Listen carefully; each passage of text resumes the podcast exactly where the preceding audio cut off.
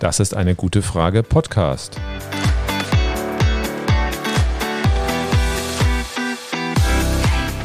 Der Podcast zur Klimakrise. Und zur Energierevolution. Und Cornelia. Und Volker Quaschning.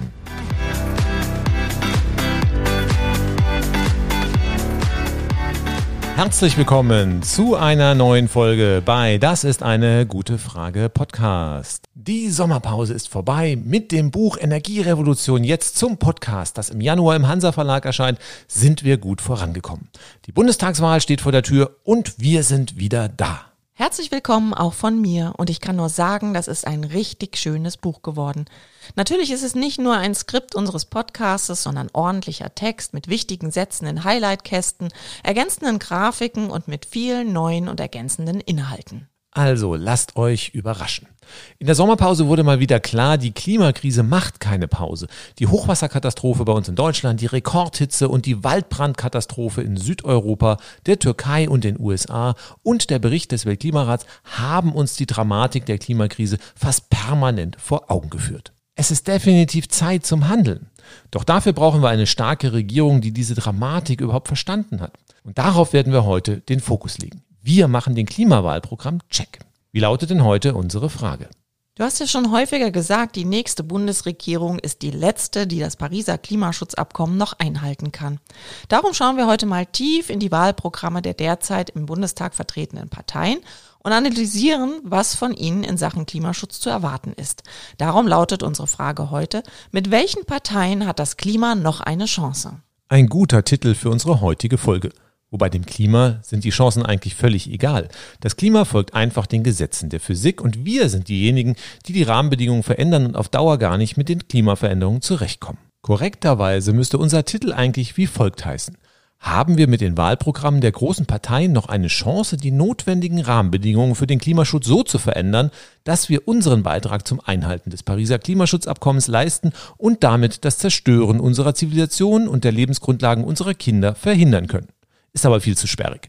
Darum bleiben wir besser bei Klimawahlprogramm Check. Gut, wir beenden hier mal die Klugscheißerei und starten die Analyse der Wahlprogramme. Angesehen haben wir uns das der AfD, der CDU, CSU, der FDP, der Grünen, der Linken und der SPD. Damit ihr bei den ganzen Politikanalysen keine heißen Ohren bekommt, teilen wir die Analyse in zwei Folgen auf. Heute schauen wir uns die Programme von AfD, CDU, CSU und FDP an.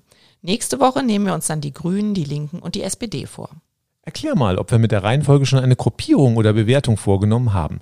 Den ersten drei Parteien traut man ja in Sachen Klimaschutz weniger zu als den letzten drei genannten. Nein, die Reihenfolge ist rein alphabetisch. Und ob wir die von dir genannten Vorurteile in den Wahlprogrammen bestätigen können, werden wir erst noch sehen. Beginnen wir doch einfach mal mit etwas Statistik. Yo, Statistik war schon immer mein Lieblingsfach. Wir haben mal durchgezählt, wie häufig bestimmte Begriffe in den jeweiligen Wahlprogrammen vorkommen. Das gibt einen ersten Anhaltspunkt über die Bedeutung, die bestimmten Themen eingeräumt wird. Bei uns ist das aber wie beim Lotto alles ohne Gewehr. Gut, dann fangen wir mal mit dem Klimaschutz an. Wer liegt denn da vorne? Erwartungsgemäß sind das die Grünen. Da haben wir 55 Mal Klimaschutz gezählt und auf Platz 2 kommen die Linken mit 30, gefolgt von CDU, CSU mit 25, dann kommt die FDP mit 18, die SPD, die sich immer als Klimaschutzgegenpol zur Union in der GroKo positioniert hat, liegt mit mageren zehn Nennungen auf dem vorletzten Platz und das Schlusslicht bildet die AfD. Hier gibt es den Begriff Klimaschutz gerade einmal zweimal. Das ist wirklich ein bisschen überraschend, dass die SPD hier so recht weit hinten liegt. In der aktuellen Regierung hat sie ja das Umweltministerium besetzt und sich gerne als die verhinderte Klimaschützerin gegeben. Dann schauen wir doch mal nach den anderen Begriffen. Wie sieht es denn mit der Bestandsaufnahme aus, also den Worten Klimawandel oder Klimakrise? Das ist auch spannend. Die Grünen nutzen nur das Wort Klimakrise und das mit 25 Mal relativ häufig. Dann kommen die Linken, die ebenfalls häufig über Klimakrise, aber auch den Klimawandel sprechen. CDU, CSU und SPD reden zusammen genauso oft über den Klimawandel wie die Grünen alleine über die Klimakrise. Noch seltener macht das die FDP und bei der AfD kommt der Klimawandel gerade dreimal vor. Dann fassen wir mal zusammen. Mit der Klimakrise und dem Klimaschutz setzen sich in ihren Wahlprogrammen eindeutig Grüne und Linke am meisten auseinander und reden auch dem Ernst der Lage entsprechend von der Klimakrise. Bei CDU, CSU, SPD und FDP spielen diese Themen offenbar nicht so eine große Rolle, da sie die Klimakrise mit dem Wort Klimawandel ziemlich verniedlichen. Außen vor die AfD, die macht um Klimaschutz einen ganz großen Bogen. Wohl wahr. Auf das Verhältnis der AfD zum Klimaschutz gehen wir aber später noch einmal näher ein. Dann schauen wir uns doch mal an, wie stark Lösungen diskutiert werden. Wie häufig kommt denn der Begriff Energiewende vor? Hier führen die Linken mit 20 Nennungen, dann kommen die Grünen mit 11, dann kommt die FDP mit 7, die Union mit 4, Schlusslichter sind SPD mit 2 und AfD mit einer Nennung. Hm, interessant. Schon wieder liegt die SPD ziemlich weit hinten. Klimaschutz und Energiewende haben bei der Partei erstaunlicherweise keinen großen Stellenwert, zumindest was die Anzahl der Nennungen angeht. Wir werden nächste Woche analysieren, ob das auch bei den Inhalten der Fall ist. Gibt es denn noch Überraschungen bei den Begriffen? Durchaus. Was meinst du? Wer liegt bei den Begriffen Deutschland und Wirtschaft vorne? Bei der Wirtschaft sicherlich die FDP und bei Deutschland die AfD? Falsch. Bei der Wirtschaft führen die Grünen mit sagenhaften 221 Erwähnungen. Die FDP ist nur auf Platz 4. Und Schlusslicht bei dem Begriff Wirtschaft ist die SPD. Beim Begriff Deutschland gibt es auch eine kleine Überraschung. Die AfD liegt nur auf Platz 3. Platz 1 nehmen CDU, CSU ein. Gut, die haben auch die Deutschlandfarben auf der Wahlwerbung. Noch vor der AfD liegen beim Begriff Deutschland die Grünen. Als ich mal ein Video mit der Deutschlandfahne gemacht habe, um auch konservative Menschen zu erreichen, bei dem ich dann auch ganz häufig Deutschland gesagt habe, wurde mir im Internet ernsthaft vorgeworfen, ich sei ein Nazi. Ich finde ja, dass Deutschland nichts Schlechtes ist. Und wenn wir endlich mal eine ordentliche Klimaschutzpolitik machen würden, könnte man auf unser Land auch endlich mal wieder zu Recht stolz sein. Linke und SPD haben mit Deutschland nicht ganz so viel am Hut, zumindest mal nicht mit dem Wort Deutschland, das bei ihnen vergleichsweise selten vorkommt. Gut, dann beenden wir mal das Thema Statistik. Aber ich fand das richtig spannend. Halt, halt, einen habe ich noch. Wer redet am meisten über Arbeitsplätze und Jobs? Hm, vielleicht die FDP oder die AfD?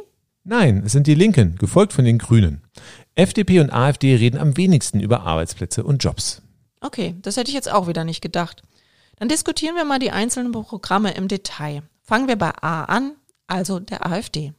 Yo, die AfD hat eindeutig mein Lieblingswahlprogramm. Richtig, richtig viel Humor da drin. Das meinst du sicher sarkastisch. Wieso? Ist doch alles nur eine Frage der Sichtweise. Die AfD will dem Klimawandel positiv begegnen. Das ist doch eine gute Idee. Vielleicht beruhigt er sich ja dann. Hey, stopp. Jetzt bleib mal sachlich. Sonst wirft uns am Ende noch jemand Befangenheit vor. Na gut, aber dem Klimawandel positiv begegnen ist wirklich eine Überschrift aus dem AfD-Wahlprogramm. Die dann folgende Analyse der AfD ist auch erstmal nicht falsch. Sie meint, das Ziel der Bundesregierung, die CO2-Emissionen faktisch auf Null zu senken, führt zu einem radikalen Umbau von Industrie und Gesellschaft. Das ist ja der Hauptgrund, warum wir bislang nur unzureichenden Klimaschutz in Deutschland gesehen haben, da alle Parteien den Umbau gescheut haben, wie der Teufel das Weihwasser. Die AfD macht es sich da ganz einfach. Sie lehnt dieses Ziel und den damit verbundenen Gesellschaftsumbau schlichtweg ab. Fertig, Problem gelöst. Okay, das haben viele andere Parteien in den vergangenen Jahren offenbar auch so gesehen. Es nur anders formuliert und uns dann das Blaue vom Himmel versprochen, aber nie den nötigen Klimaschutz umgesetzt. Heiße Luft nennt man sowas wohl auch.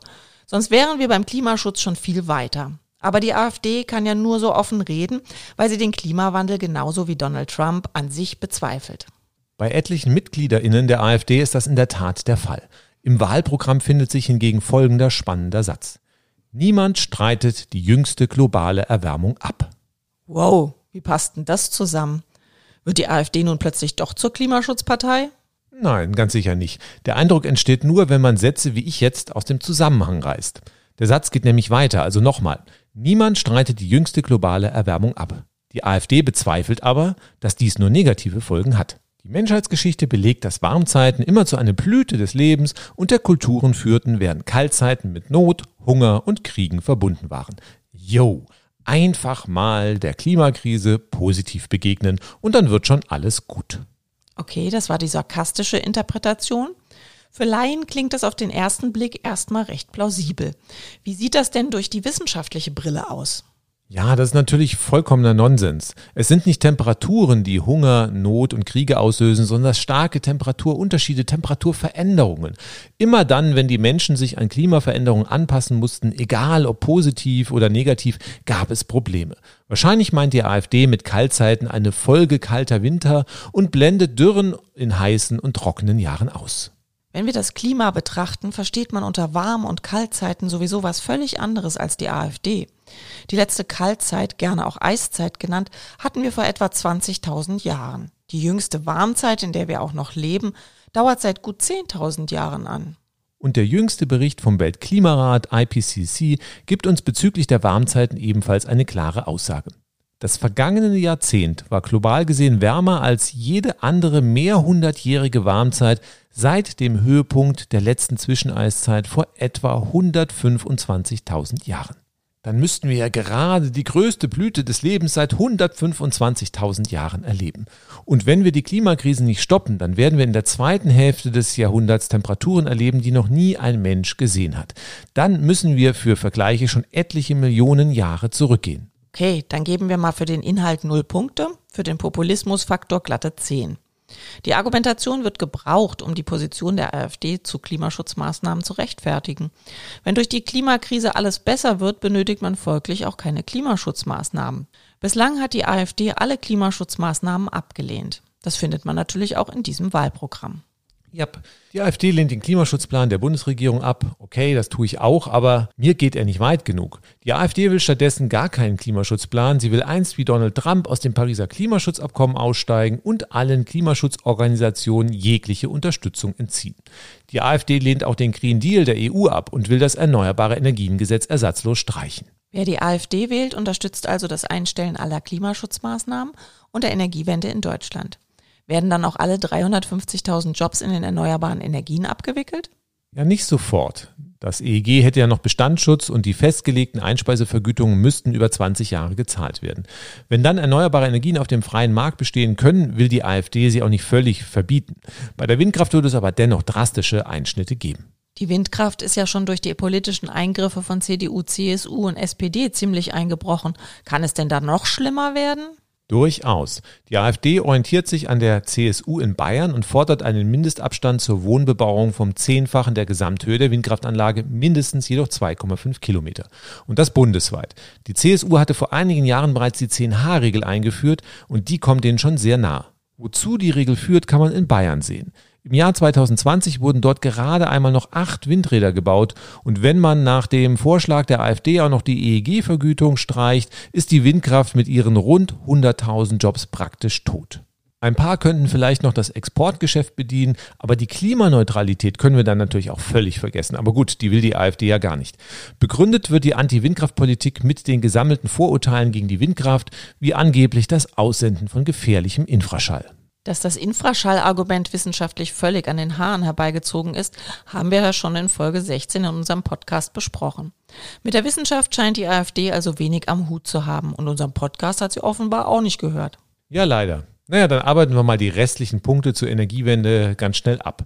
Der Neubau von Photovoltaikanlagen auf Freiflächen wird abgelehnt, ein Kohleausstieg und das Abschalten weiterer Kernkraftwerke werden ebenfalls generell abgelehnt und stattdessen will die AfD neue und sichere Kernkraftwerke errichten und die Erdgasinfrastruktur und die Erdgasimporte weiter ausbauen.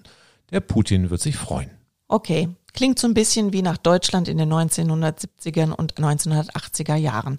Vermutlich sollen damit Wählerschichten angesprochen werden, die sich nach den guten alten Zeiten zurücksehen. Seitdem hat sich aber viel verändert. Inzwischen sind Kohle und Kernenergie nicht mehr wettbewerbsfähig. Neue Kernkraftwerke wie in Großbritannien müssen hoch subventioniert werden. Das haben wir in unserer Podcast-Folge 17 zur Kernenergie ausführlich besprochen. Selbst wenn man die Klimakrise als Argument außen vor lässt, ist die vorgeschlagene Energiepolitik wenig zukunftsfähig. Wir würden 350.000 Jobs in den erneuerbaren Energien gefährden. Unsere veralteten Technologien könnten wir nicht mehr lange exportieren und würden damit weitere Jobs und unsere Wettbewerbsfähigkeit verlieren. Korrekt. Dann beenden wir einfach mal die Analyse des AfD-Wahlprogramms. Wer nicht an die Klimakrise glaubt, Windkraftanlagen hasst und dafür lieber neue, richtig schöne, strahlende Kernkraftwerke in der direkten Nachbarschaft sehen möchte, ist bei der AfD gut aufgehoben. Alle anderen sollten sich besser die Wahlprogramme der anderen Parteien ansehen. Gut, dann machen wir mal mit dem nächsten im Alphabet weiter und schauen uns mal das Wahlprogramm von CDU und CSU an. Anders als die AfD stellt die Union die Klimakrise nicht in Frage. Im Gegenteil, sie trägt gleich ganz dick auf. Abschnitt 1.10 heißt Internationaler Klimaschutz zur Bewahrung der Schöpfung. Mit Bewahrung der Schöpfung will die Union ihre christlichen Wurzeln herausstellen. Im Umkehrschluss heißt das auch, dass der Klimawandel die Schöpfung und damit unser Leben und unsere Zivilisation bedroht. Das ist ja durchaus Konsens in der Wissenschaft. Da braucht man auch gar nicht kritisieren, dass die Union nicht von der Klimakrise, sondern nur verharmlosend von Klimawandel redet. Dass Klimaschutz am Ende nur funktionieren kann, wenn alle Länder mitmachen, ist auch erstmal nicht falsch. Da drängt sich nur gleich der Verdacht auf, dass Klimaschutz erst einmal anderswo erfolgen soll, damit wir uns noch Zeit lassen können. Der Abschnitt fordert erstmal viele gute Dinge. Stärkung der Vereinten Nationen, Unterstützung von Entwicklungsländern, Schutz des Regenwaldes und eine moderne Handelspolitik als Instrument für den Klimaschutz. Bei der EU wird derzeit diskutiert, Importzölle vom CO2-Fußabdruck der Produkte abhängig zu machen. Das will die Union offenbar übernehmen. Und das ist auch durchaus sinnvoll, um die eigene Industrie beim Weg zur Dekarbonisierung vor Ökodumping-Importen zu schützen. Da gibt es aber große Übereinstimmung zwischen vielen Parteien. In der Frage würde sich vermutlich die Union sogar mit den Linken einigen können. Nach all den gut klingenden Sätzen kommt doch noch eine Kröte. Die heißt, zur Eindämmung der Erderwärmung ist entscheidend, dass die Entwicklungs- und Schwellenländer ihre Wirtschaft von Anfang an klimafreundlich aufbauen. Wir wollen, dass internationale Erfolge beim Klimaschutz auch in nationalen Klimabilanzen berücksichtigt werden. Aha, der erste Satz ist ja sinnvoll. Der zweite Satz bedeutet aber, dass wir uns in Deutschland beim Klimaschutz weiter Zeit lassen und den Kohleausstieg bis 2038 rausschieben können. Internationale Erfolge national berücksichtigen bedeutet, dass wir für unsere viel zu hohen Emissionen einfach ein paar Investitionen in Entwicklungsländer gegenrechnen dürfen. Mit der weltweiten Klimaneutralität wird das so nicht klappen. Prinzipiell ist das nur im geringen Umfang und für eine kleine Übergangszeit eine Option, aber auch nur, wenn wir unsere Budgets in Deutschland trotz intensiver Klimaschutzbemühungen reißen. Darüber können wir vielleicht in zehn Jahren nachdenken, aber doch nicht jetzt. Wenn heute alle Industriestaaten sich im großen Umfang von ambitionierten Klimaschutzmaßnahmen im eigenen Land freikaufen, wird die Welt überhaupt nicht klimaneutral werden können. So viele Einsparmöglichkeiten haben die Entwicklungsländer gar nicht. Das ist für mich auch so eine Mentalität, wo ich einfach nur den Kopf schütteln kann. Weil wir hier in Deutschland über 30 Jahre im Bummelstreik waren, müssen Entwicklungsländer jetzt aber rucki zucki für uns Klimaschutz betreiben, damit wir weiter beim Schneckentempo bleiben können. Grundsätzlich ist es ja eine gute Idee, dass die Entwicklungsländer erst gar nicht unsere Fehler machen und gleich auf erneuerbare Energien und Nachhaltigkeit setzen. Umso schneller sie das schaffen, umso mehr Spielraum haben wir international. Aber das sollte ein Joker sein und nicht von vornherein so geplant werden, damit wir weiter Schnecke sein können. Schauen wir mal weiter. Das Kapitel 3 heißt Neuer Wohlstand mit nachhaltigem Wachstum zu klimaneutralem Industrieland. Das gefällt mir eigentlich recht gut. Hier werden Klimaschutzmaßnahmen gleich einmal positiv geframed. Das ist eine klare Abkehr von der alten Leier, dass ambitionierter Klimaschutz unseren Wohlstand bedroht. In das Horn hat die Union jahrelang geblasen. Schauen wir doch mal an, was die rund erneuerte Union beim Klimaschutz zu bieten hat. Sie fordert, wir setzen verbindlich die Treibhausgasneutralität Deutschlands bis 2045 um. So schaffen wir unseren deutschen Beitrag, um international den 1,5 Grad Pfad zu beschreiben. Ui, ich sehe dir im Gesicht an, dass du diesen Satz am liebsten in der Luft zerreißen willst. In der Tat. Eine tolle Überschrift und dann das. Der Sachverständigenrat für Umweltfragen SRU hat ausgerechnet, wann Deutschland klimaneutral werden müsste, um den 1,5 Grad Pfad zu beschreiten. Das ist Ende der 2020er Jahre und nicht 2045. Das ist eine echt dreiste Falschaussage. Um wenigstens noch unter 1,75 Grad zu bleiben, müssten wir in Deutschland Mitte, Ende der 2030er Jahre klimaneutral werden. 2045 reicht nicht einmal dafür und genügt damit auch nicht dem Pariser Klimaschutzabkommen, das eine Begrenzung des globalen Temperaturanstiegs auf deutlich unter 2 Grad Celsius, möglichst 1,5 Grad Celsius fordert. Da haben CDU, CSU offenbar völlig missverstanden, was für das Einhalten des Pariser Klimaschutzabkommens nötig ist. Dass so etwas aus Versehen passiert, ist schwer zu glauben. Schließlich ist die Union eine große Volkspartei mit jeder Menge an Personal und Zugriff auf die Wissenschaft. Darum ist das aus meiner Sicht eine ganz krasse und vorsätzliche Täuschung der Wählerinnen und Wähler. Die meisten anderen Parteien sind da leider auch nicht viel besser. Immerhin von der CSU gab es dazu aber bereits zaghafte andere Signale. Ja, Söder brachte kürzlich eine Klimaneutralität bis 2040 ins Spiel. Das wäre mit viel Fantasie wenigstens noch mit dem Pariser Klimaschutzabkommen kompatibel. Auch wenn wir damit recht sicher die 1,5 Grad Grenze reißen würden, könnte das gerade noch so für 1,75 Grad reichen. Aber ob der Vorstoß wirklich ernst gemeint war, weiß vermutlich nur Markus Söder selbst. Mehrheitsfähig scheint er in der Union nicht zu sein.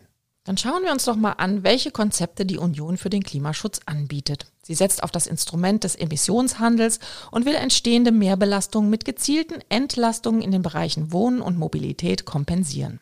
Aber auch da bekomme ich die Motten. Die Union setzt offenbar, wie auch die FDP, nur auf den Emissionshandel als Lenkungsinstrument. In einigen Bereichen klappt das ganz gut, aber in der Mobilität wird das ganz sicher zum Rohrkrepierer. Was meinst du damit? Die Union will 2045 in Deutschland und 2050 weltweit klimaneutral sein. Das ist wie gesagt zu spät, aber lassen wir das mal außen vor. Neue Autos mit Verbrennungsmotor leben bis zu 20 Jahren und Benzin und Diesel sind nicht klimaneutral. Das heißt, wir müssten spätestens im Jahr 2030 verhindern, dass die Menschen noch neue Verbrenner kaufen. Wollen wir das Pariser Klimaschutzabkommen einhalten, muss sogar noch viel früher Schluss sein mit neuen Verbrennern. Hand aufs Herz. Wie teuer meinst du, muss der Liter Sprit sein, damit wirklich alle Menschen bei uns freiwillig auf den Neukauf von Verbrennern verzichten? Hm, zwei bis drei Euro pro Liter werden schon einige zum Nachdenken bringen. Bei drei bis vier Euro würde vermutlich den meisten Normalverdienenden die Luft ausgehen. Aber es wird sicher auch einige Gutverdienende geben, die noch bei zehn Euro pro Liter in ihren Verbrenner steigen. Und genau hier liegt die Unehrlichkeit der Aussage. Will man nur mit dem Emissionshandel sehr schnelle Klimaschutzmaßnahmen durchsetzen, braucht man im Verkehr exorbitant hohe CO2-Preise. Für eine Spriterhöhung um einen Euro braucht man einen CO2-Preis von über 350 Euro pro Tonne. Bei zwei Euro werden es sogar über 700 Euro pro Tonne CO2. Derzeit liegt der CO2-Preis in Deutschland bei 25 Euro pro Tonne und auch das nur gegen den Widerstand der Union, die mit 5 Euro pro Tonne einsteigen wollte. Glaubst du allen Ernstes, dass die Union den CO2-Preis in wenigen Jahren von derzeit 25 auf 700 Euro pro Tonne anhebt? Und was soll das mit der Kompensation im Bereich Mobilität? Wenn ich erst den Sprit teuer mache und den Autofahrerinnen und Autofahrern dann das Geld über die Pendlerpauschale zurückgebe, wie das beim letzten Klimapaket gemacht wurde, ändert sich nicht viel.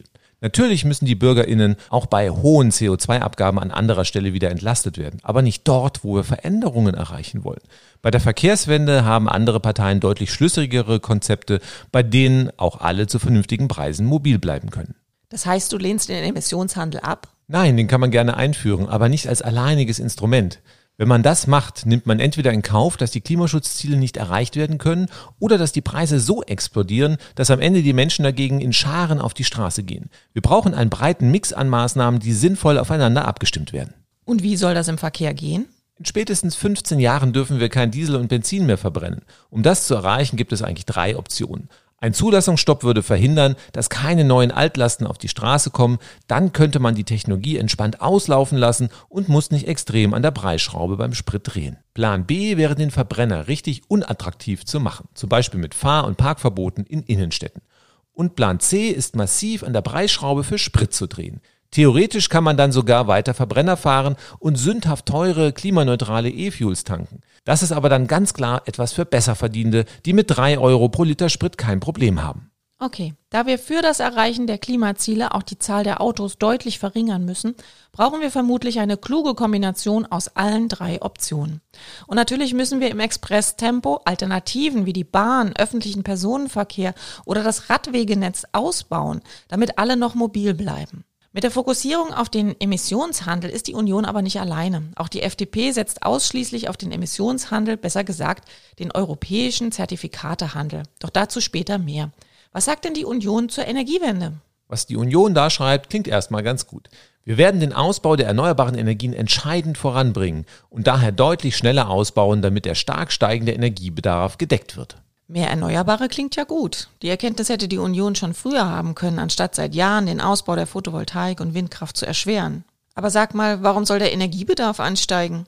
Energie brauchen wir ja nicht nur für Strom, sondern auch für Wärme und den Verkehr, wo es große Einsparpotenziale gibt. Du sagst doch immer, dass der gesamte Energiebedarf eher fallen wird, nur dass wir viel mehr Strom brauchen. Spannende Frage.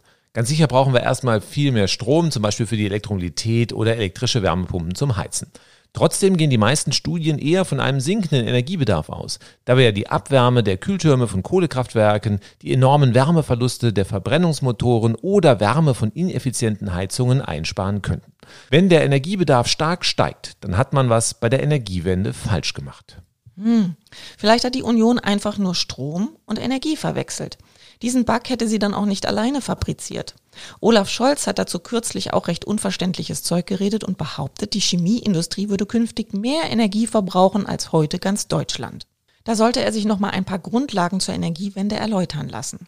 Sowas sollte im Wahlprogramm aber eigentlich nicht passieren. Was sagt die Union denn sonst noch in Sachen Energiewende?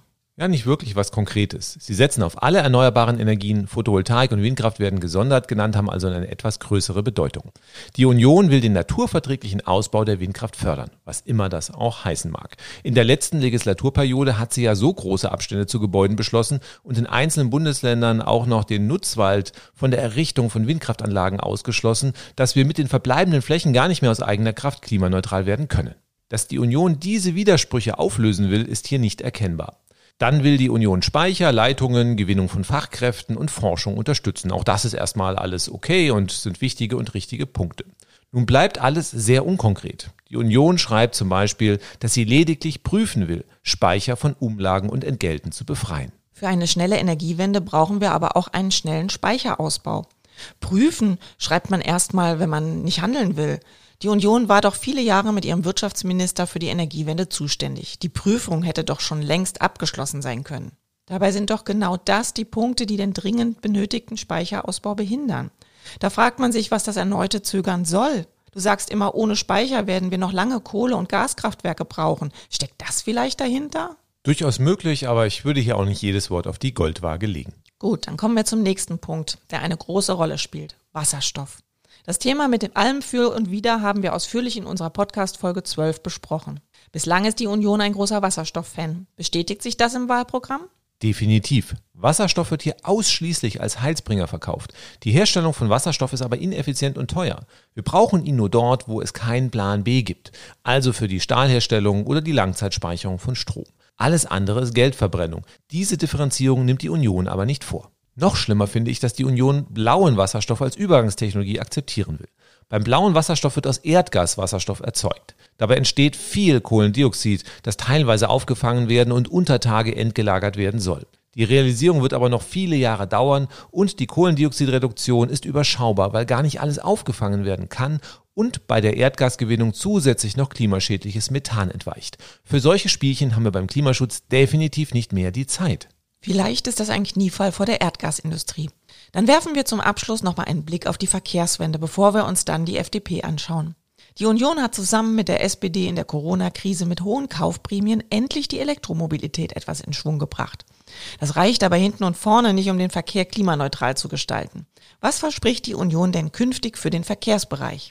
Die Schiene soll weiter ausgebaut werden, das ist erstmal gut, aber wir wissen, dass das verdammt lange dauert. Der Umstieg auf die Elektromobilität wird erstmal positiv geframed und die Ladeinfrastruktur soll deutlich verbessert werden, auch gut.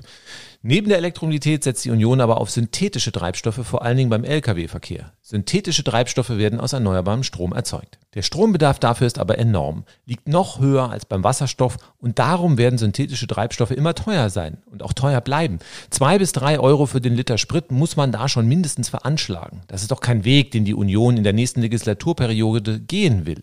Wer hat der Union denn diesen Blödsinn eingeredet? Ein paar synthetische Treibstoffe, zum Beispiel für Oldtimer, sind ja ganz okay. Für ein Hobby sind die Menschen auch bereit, tiefer in die Tasche zu greifen. Aber für die breite Masse brauchen wir andere Lösungen. Zum Beispiel einen Masterplan für die Einführung von Oberleitungs-Lkw. Da hat die Regierung mit vielen Millionen Euro ein Demonstrationsprojekt gestartet und redet nicht mal davon, es auch umzusetzen und in die Breite zu bringen. Aber die Union sagt doch explizit, sie will technologieoffen bleiben. Technologieoffen sage ich, wenn ich keine Ahnung habe oder mir noch viel Zeit lassen will. Neue LKWs haben eine sehr, sehr lange Lebensdauer. Das heißt, wir müssen schauen, dass möglichst bald keine neuen Dieselantriebe mehr auf die Straße kommen. Mit dem Rumgeeire werden wir das nicht erreichen.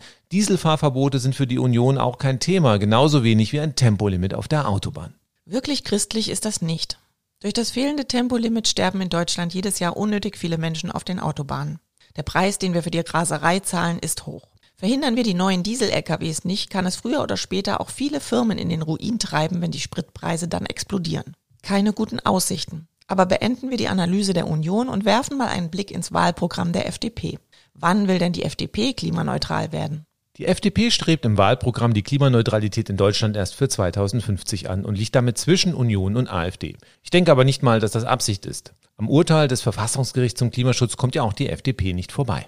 Kurz vor der Wahl hat ja das Verfassungsgericht die deutsche Klimaschutzpolitik kritisiert und zu Nachbesserungen verdonnert. Das haben wir in unserer Podcast-Folge Nummer 21 ausführlich besprochen.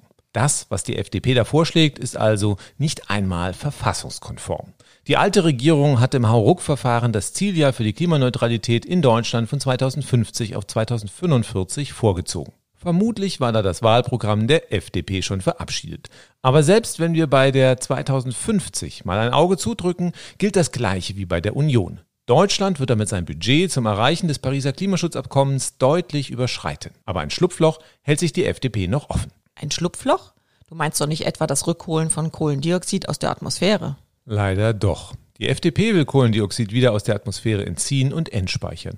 Es soll sogar dafür eine Quote auf EU-Ebene beschlossen werden. Dann können wir uns beim Klimaschutz mehr Zeit lassen oder, so träumt die FDP, schon europaweit vor 2050 klimaneutral werden. Das passt doch aber zur FDP, die so viel Wert auf Technologien legt. Erklär mal, was aus deiner Sicht gegen den Weg spricht, den du ja ziemlich abgewertet hast. Naja, wir verfeuern hochkonzentrierten Kohlenstoff und verdünnen ihn auf kleine Konzentrationen in der Atmosphäre. Dieses stark verdünnte Kohlendioxid soll nun technisch wieder aus der Atmosphäre geholt werden und in irgendwelche noch nicht einmal existierende Endlager verbracht werden. Das ist deutlich aufwendiger als das Verfeuern und damit auch deutlich teurer. CO2-Endlager sind zudem extrem umstritten und in Deutschland kaum realisierbar. Da muss man schon Pipelines nach Russland oder anderswo bauen, um dort das CO2 hinzubringen und endzulagern. Das treibt die Kosten auch nochmal in die Höhe und kostet vor allem Zeit. Wir werden die CO2-Abtrennung bei den Industrieprozessen brauchen, wo es sich nicht vermeiden lässt. Beispielsweise bei der Zementherstellung. Das müssen wir auf jeden Fall machen. Doch durch groß angelegte CO2-Rückholung die Klimaneutralität darüber hinaus zu beschleunigen, ich glaube, das ist wirklich reines Wunschdenken. Kommen wir zur Frage, welches Instrument die FDP zum Klimaschutz einsetzen will. Das hatten wir ja vorhin schon bei der CDU angeschnitten, ebenfalls den CO2-Handel. Genau. Die Probleme dabei hatten wir ja schon bei der CDU erläutert. Die FDP beschreibt ihre Vorstellungen noch detaillierter. Sie setzt ausschließlich auf den europäischen Zertifikatehandel.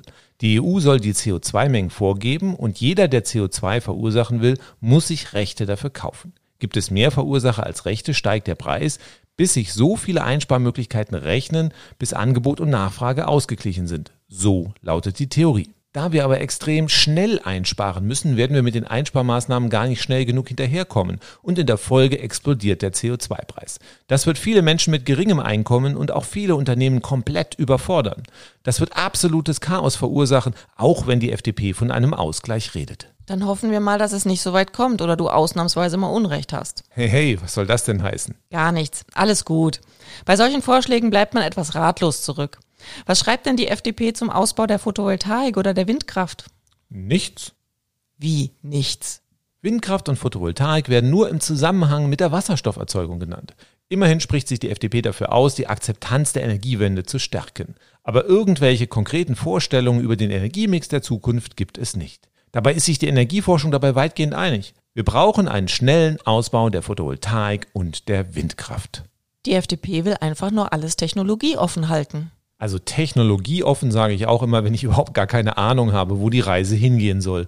Hier werden jahrelange Arbeiten der Energieforschung in Deutschland einfach komplett ignoriert und das ärgert mich ziemlich stark. Hm.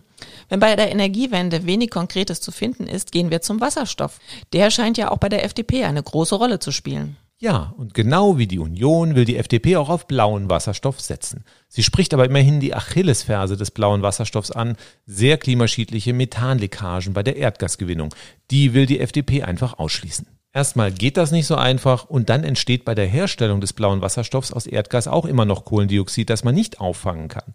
Die FDP redet von CO2-neutralem blauen Wasserstoff, den es so in der Realität gar nicht gibt und auch vermutlich nie geben wird. Eine weitere Episode aus dem Märchenreich. Was sagt denn dann die FDP zur Verkehrswende? Auch da soll alles technologieoffen sein. Ja, wie die Union setzt die FDP auch auf sündhaft teure synthetische Treibstoffe. Sie will die Elektroautoförderung abschaffen, aber immerhin die Ladeinfrastruktur ausbauen. Tempolimit und Dieselfahrverbote sind wie bei der Union ein No-Go. Das sieht nicht so aus, als könnten wir so irgendwelche Klimaschutzziele erreichen. Mit viel Fantasie vielleicht doch, aber dann wird es für viele unbezahlbar teuer und es wird extreme Verwerfungen auf dem Markt geben. Hat die FDP denn eine Idee, was sie tun will, wenn sie den Klimaschutz in Deutschland in den Sand setzt? Genau wie die Union will sie sich internationale Klimaschutzmaßnahmen und Bäume pflanzen anrechnen lassen. Aber wenn die ganze Welt klimaneutral werden soll, dürfen wir nicht darauf setzen, dass andere für uns den Klimaschutz erledigen. Und wenn die Bäume, die wir pflanzen, die Klimakrise nicht überleben, haben wir auch nur viel Geld und Kraft in den Sand gesetzt. Für den Klimaschutz wird das dann nichts gebracht haben. Es gibt kaum Punkte, die wir positiv herausgehoben haben. Kannst du da zum Abschluss vielleicht doch noch mal einen Punkt positiv herausstellen?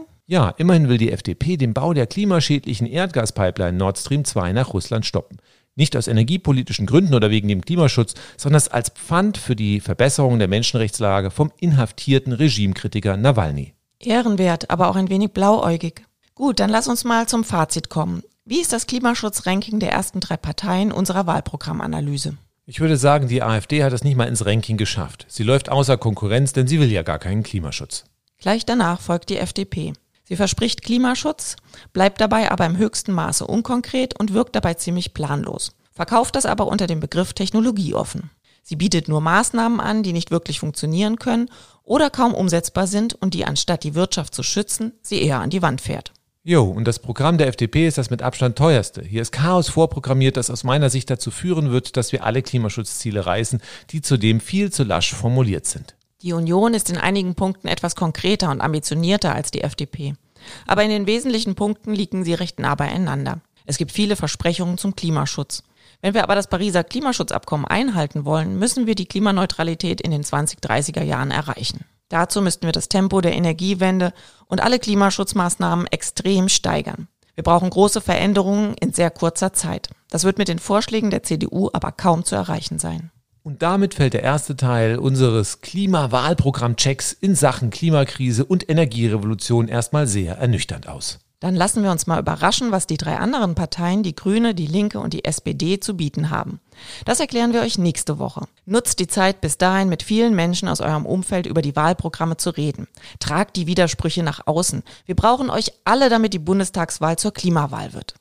Empfehlt unseren Podcast weiter und hört auf jeden Fall nächste Woche rein, wenn wir den Klimawahlprogramm-Check Nummer 2 bringen. Damit ihr nichts verpasst, abonniert den Podcast doch einfach auf einer der gängigen Podcast-Kanäle, folgt uns auf YouTube und hinterlasst dort gerne auch einen Kommentar oder diskutiert miteinander. Wenn ihr noch mehr Interesse an Klimaschutz und der Energierevolution habt, dann freut euch schon mal auf unser Buch Energierevolution jetzt, das im Hansa Verlag im Januar 2022 erscheinen wird. Das war's für heute. Tschüss. Tschüss auch von mir. Wir hören uns in einer Woche.